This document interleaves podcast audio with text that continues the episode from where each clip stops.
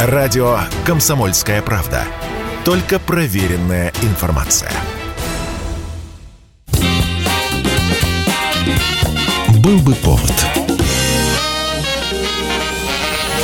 Здравствуйте, я Михаил Антонов, и эта программа «Был бы повод» на календаре 28 декабря. И рассказ о событиях, которые происходили в этот день, но в разные годы, ждет вас в сегодняшней передаче.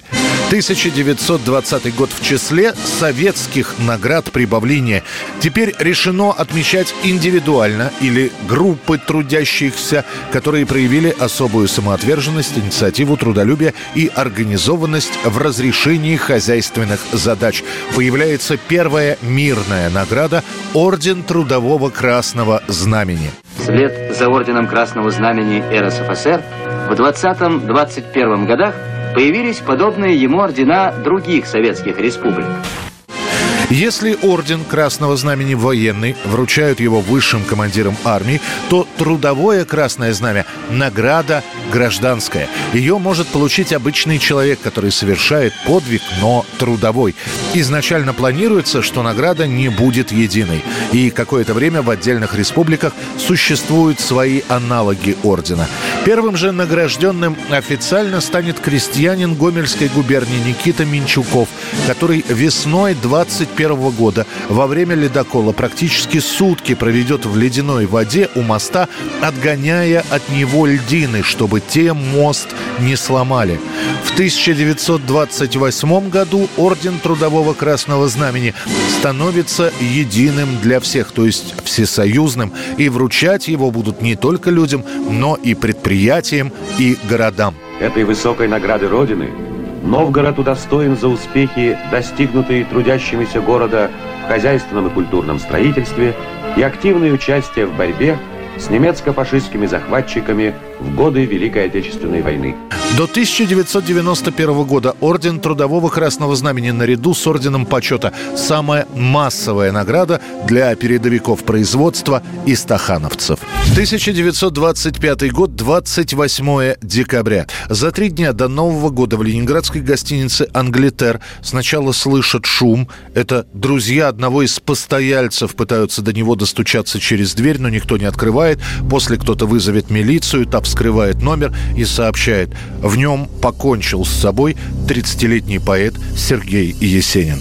Ваших душ бесчисленную осень не нравится в потемках освещать.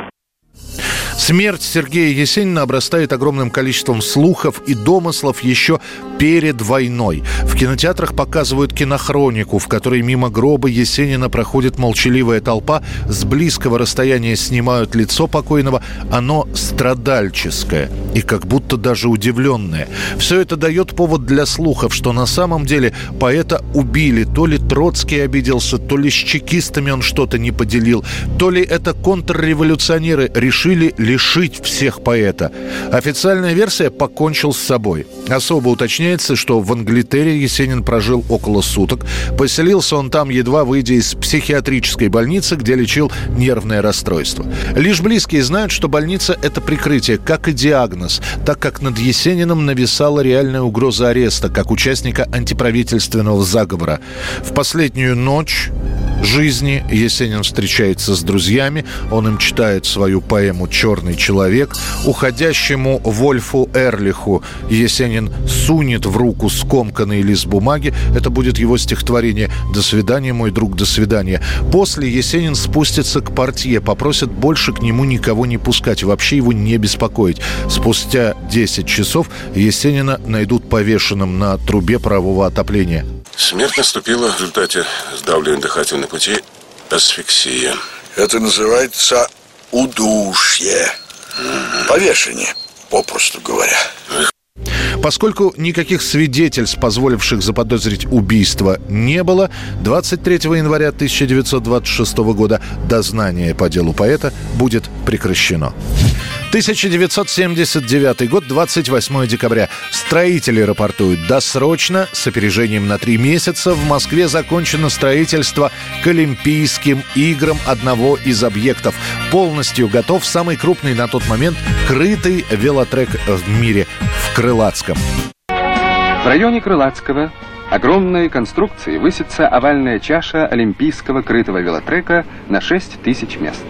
Здание в форме эллипса строят в парке на Крылатских холмах. Там же еще несколько строек. Их завершат лишь к началу 80-го года. Весной проложат по всему парку велотрассу, а рядом с велотреком расчищают место для полей для стрельбы из лука.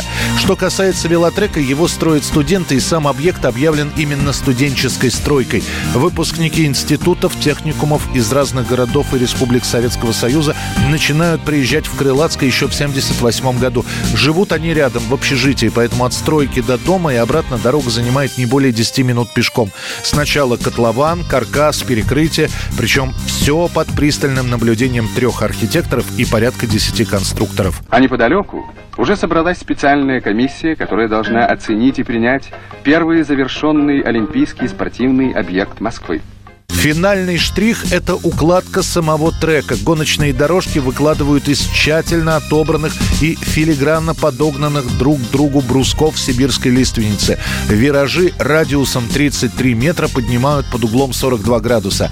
Во время Олимпийских игр полотно велотрека «Крылатское» зарекомендует себя как одно из самых быстрых в мире.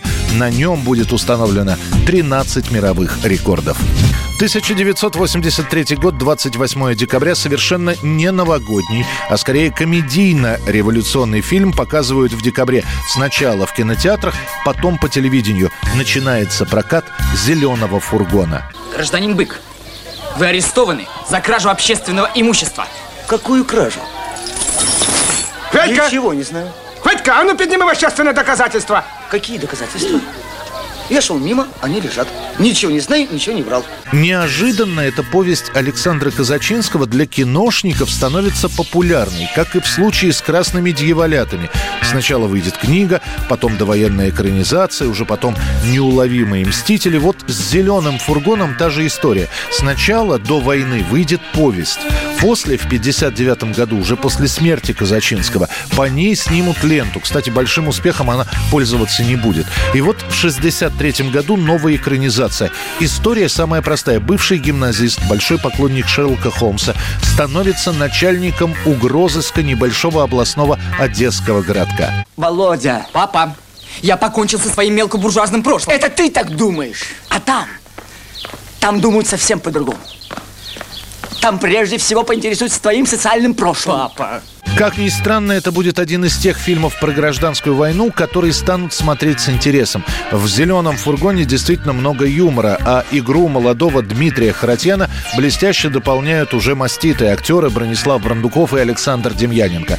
Правда, в прокате лента пробудет совсем немного, а вот по советскому телевидению «Зеленый фургон» станут показывать регулярно. 1976 год. Эпоха диска добирается и до Советского Союза. Главный иностранной танцевальной мелодией и песней уходящего года становится хит группы Бонни М «Сами». Официально песня нигде в нашей стране не публикуется и не транслируется. Лишь в новогоднюю ночь 77-го в рубрике «Мелодии и ритмы зарубежной эстрады» покажут небольшой отрывок песни. Однако популярность у Бонни М будет такой, что уже в 1978 году группа приедет с 10 концертами в Советский Союз.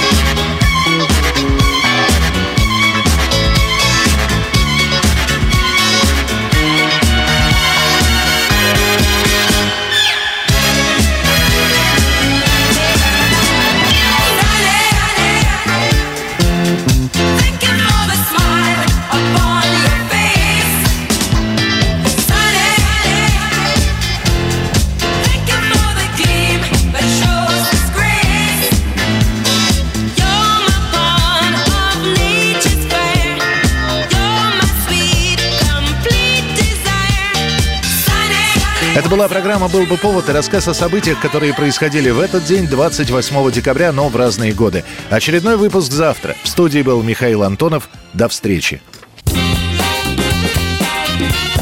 «Был бы повод».